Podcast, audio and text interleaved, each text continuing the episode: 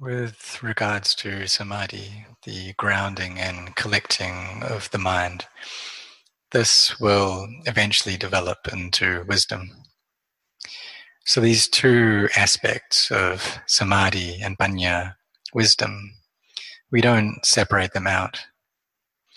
Because when samadhi, when wisdom comes up, what that arises from is samadhi. So even though we call these things, these two aspects, different names, but they both depend on each other. We need samadhi in order for wisdom to arise. An example is of a mango. And when the mango is just a very small mango, um, it grows up and becomes a middle sized mango, and then a fully grown mango, and then a partially ripe mango, and then a fully ripe mango. But we can't say that this is a different mango at each stage. It's the same one mango. And so it is with our practice as well. So, samadhi, um, what this is used for is suppressing the kilesas. But the kilesas are still there, just like a rock that's placed upon grass. When samadhi withdraws, or when the mind withdraws from the state of samadhi, then the defilements will come up again. And the Buddha found this out himself. He was able to enter into very deep states of absorption, but he knew that when he came out of those states, the defilements would be right there again. And he therefore realized that this wasn't the path that leads out of suffering. It was only when he contemplated into the Dhamma and saw clearly into the Four Noble Truths that he was able to destroy the defilements that were there in his heart. So with samadhi, sometimes we can do it, and sometimes we just, our mind just won't get into that state, and that's normal. But we have to keep on putting in that effort because we need to have this foundation of samadhi in order to be able to contemplate well in a way that gives rise to wisdom. So, this wisdom, when we refer to wisdom, what we're talking about is an all round knowing in line with the truth of sankharas, of conditioned phenomena. So, there's the physical condition phenomena and there's mental condition phenomena. And rupa, or physicality, is anything that decays as a part of its nature. So we can see that when the temperature changes quickly, when the when the weather goes from being very hot to very cool, then it's normal for the body to become sick because it can't adjust to that change in time. And so we can see that with every um, breath that we take, that breath comes in and it goes out. And so we can see there that that's kind of like the decay of the breath. But if we don't have much wisdom, then we won't be able to observe these things with clarity. And there's attachment and self that will come up around this. Ego will arise. And we'll take these things as being me and mine. There'll be upadana or clinging into all the forms of, uh, of body, of feeling, of perception or memory, of thought, and of sense consciousness. And this attachment becomes the cause of stress that we feel. So when the Buddha gave his first sermon, what he was teaching about was this nature of arising and ceasing. And that whatever is of the nature to arise, that very thing is also of the nature to cease. And so when he said, um, what is, whatever is of the nature to arise, we can use that and just pick up any one thing. We can pick up anything involved with rupa, physicality or any mental thing and contemplate into that into that see that that thing is of the nature to arise and then when it's arisen it ceases just like this pandemic that's been going around and it's a very severe uh, disease or pandemic but this having arisen it will at some point uh, cease as well as a part of its nature the most important uh, forms of sankhara, of conditioned phenomena that we experience, are our bodies and mind. So we should get to know these well, know their arising and ceasing well. But if we don't uh, understand this, um, we don't see that their nature is to arise and cease, then we'll take everything that arises as a self. And why is that? Why do we believe in the selfhood of that so easily? It's because these things are continuous, that they, they happen in quick procession. So, like this breath, it arises, it stays for a while, and then it ceases. But the reason that we can't see into its changing nature and see into its impermanence is because it just constantly happens. The breath constantly comes in and goes out. We should investigate to see that these bodies are a heap of pain and suffering. And we know that if we sit for a long time and we don't change our posture, then there'll be great pain that arises in the body.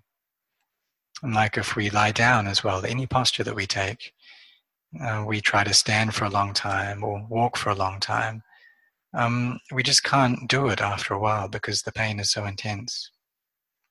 So, dukkha, uh, suffering, another way of phrasing that is uh, things that are difficult to endure. And so, at the moment, many people have to stay uh, trapped in their houses for a very long time. And it's difficult to endure that. Our minds find that a very unpleasant experience that uh, requires a lot of uh, forbearance.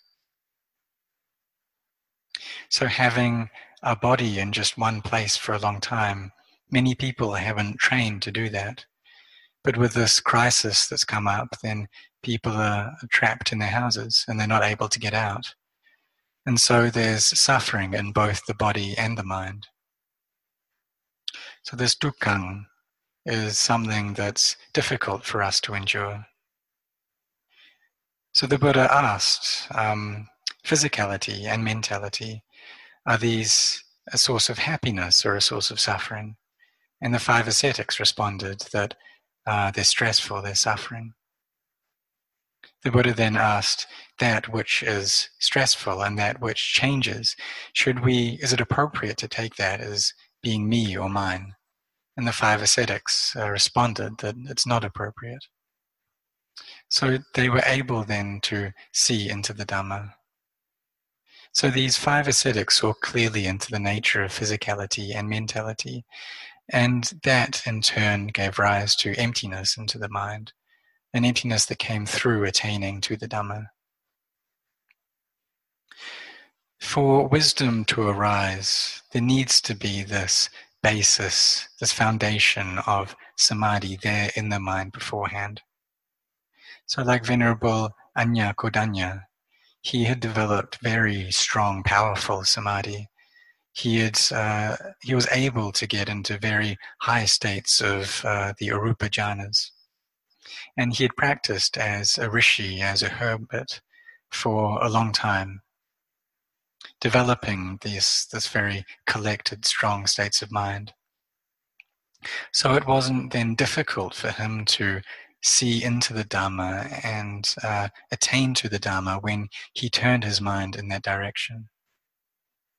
Because he had developed all of these, these paramis, these spiritual qualities before, he had already trained uh, a lot in this. So for us, we need to prepare ourselves as well. We need to train our minds. We need to develop samadhi every day. And why is that? It's because sankharas, conditioned phenomena, are of the nature to decay. And if we don't train, if we don't train, then when we experience illness and sickness, when our bodies are filled with suffering, then we won't have any refuge for our heart. So we prepare ourselves now through this bhavana, the cultivation of our minds.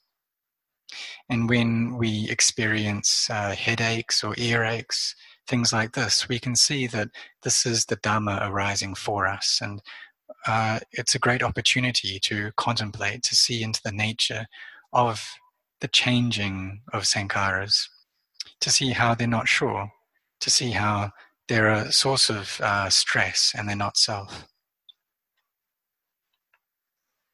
So when we see into this nature of uh, change in the sankharas, then we'll be able to draw out the attachment that we have for them, and wisdom will arise.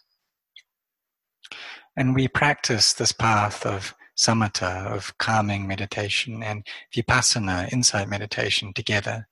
And we shouldn't have any doubts about that. We're very fortunate in this life to have met with this path, this noble path, and it's the noblest way that there is. And the reason that we're able to meet with this is because the Buddha had put in all the work beforehand. It's like he's the owner of a fruit orchard. And he'd put all that work into clearing out the land and planting the trees, taking care of the trees. And for us, all we have to do is walk along and pick the fruit and eat it. We didn't have to put any of that effort into planting or into watering those plants. So the Buddha is the one who showed us the way. And it's not easy to have that, to have someone who comes into this world who's able to point the way out of suffering. And most people who are uh, here in this world, they're they're not interested. They're not prepared to to engage in this path that leads out of suffering. So how then are they going to free themselves? These minds of ours are of great importance, and we do need to train them because the well trained mind leads us to happiness. It, it's a source of happiness, and it's also a source of wisdom.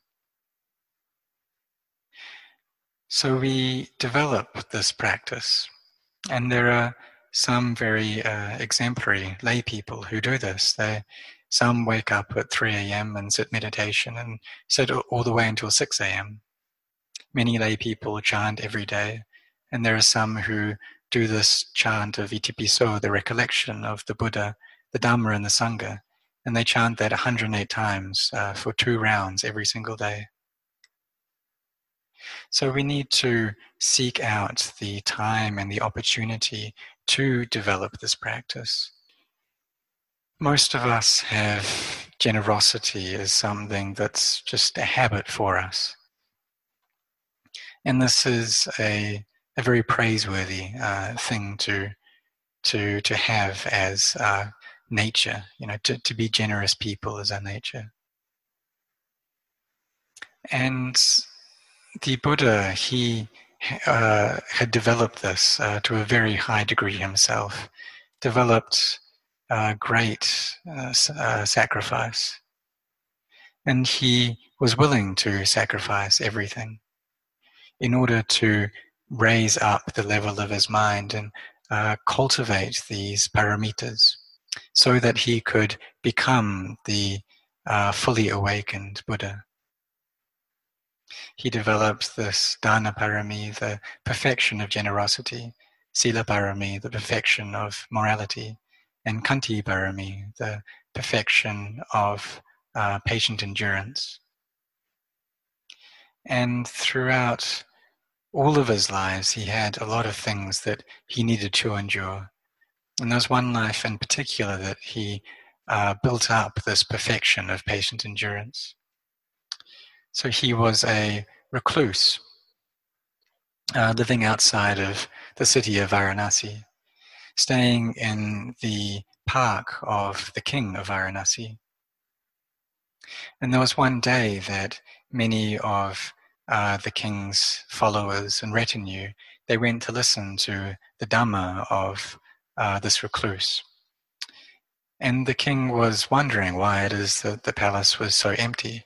And so he asked, Where, Where's everyone gone? And when he found out that they'd gone off to listen to the Dhamma of uh, the recluse, the Buddha at that time, he was very angry. So he went to the Buddha, the Bodhisattva, and asked, What quality is it that you praise the most? And the Bodhisattva replied that it's the quality of kanti, of patient endurance. So the king then had him caught and uh, and had him tortured, and they cut off one of his fingers. And the king then asked him, "What quality is it that you praise the most?" And the Bodhisattva answered again, "It's this quality of patient endurance." And so they cut off another finger. And the Bodhisattva said that um, this patient endurance, it's not in the finger, it's in the heart. So they carried on torturing him. They cut off his nose, they cut off his ears, and there was a lot of blood that spilled out of his body. The Buddha, uh, the, the, king, had created such severe karma uh, by doing this that he plunged into the earth and went straight down to the lowest hell realm, into Avici hell realm. And the Bodhisattva uh, suffered so much uh, blood loss and so much damage to his body that he also passed away. So we can see just how intent he was on this practice, on developing his perfections, that he was willing to do that until he died uh, because of it. So for us, we we offer our praises and our homage to this fully self-awakened Buddha. And the best way that we can pay homage to the Buddha is to practice following his teachings. And when we do this, then we in turn will, ter- will become Savaka Buddhas, uh, those who are awakened following the teachings of the Buddha. And we can do this, it's something we don't have to doubt about. So we engage in this practice in an even manner and always be uh, focused and intent on it. Developing merit and goodness because this merit is something that will benefit us in this life and also something that we can take with us into the next world as well.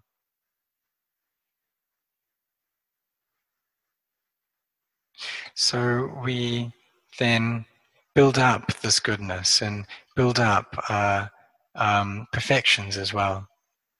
And it's natural that uh, these will vary between people. The different people's barami uh, won't be the same. And just like the great disciples of the Buddha, they um, were different in this way, that they'd developed and focused on different perfections.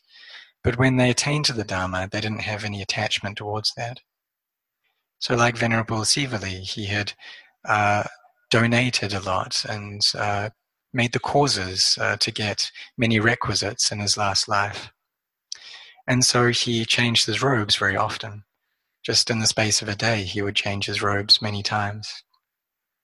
And then there's Venerable Mahakassapa, who took up the practice of only using the three robes that he had, and they were rag robes as well and he wasn't uh, afflicted by that practice in any way. And so the uh, that these two uh, great disciples had built were different. So for us, we develop goodness and we develop our baramis in line with the energy that we have. Whether it's uh, dana barami, sila barami, all of these are form into this path of practice of sila, samadhi, and panya. Should always have our awareness there centered in on our minds, knowing what's going on, and devoted to training our minds and lifting up their level. You can ask ourselves, where is it that our minds are getting attached to? And then we go and instruct ourselves from that. we guide our minds um, and tell them that these things that we're attached to, it's not sure, it's not self.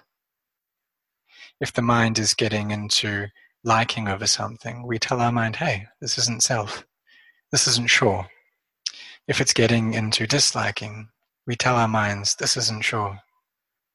We keep on instructing and uh, training our minds in this way, and in the end, wisdom will arise, and our minds will then be able to let go. And when we carry on practicing, we'll eventually reach the point where our minds are ready enough to be able to see and understand the Dhamma.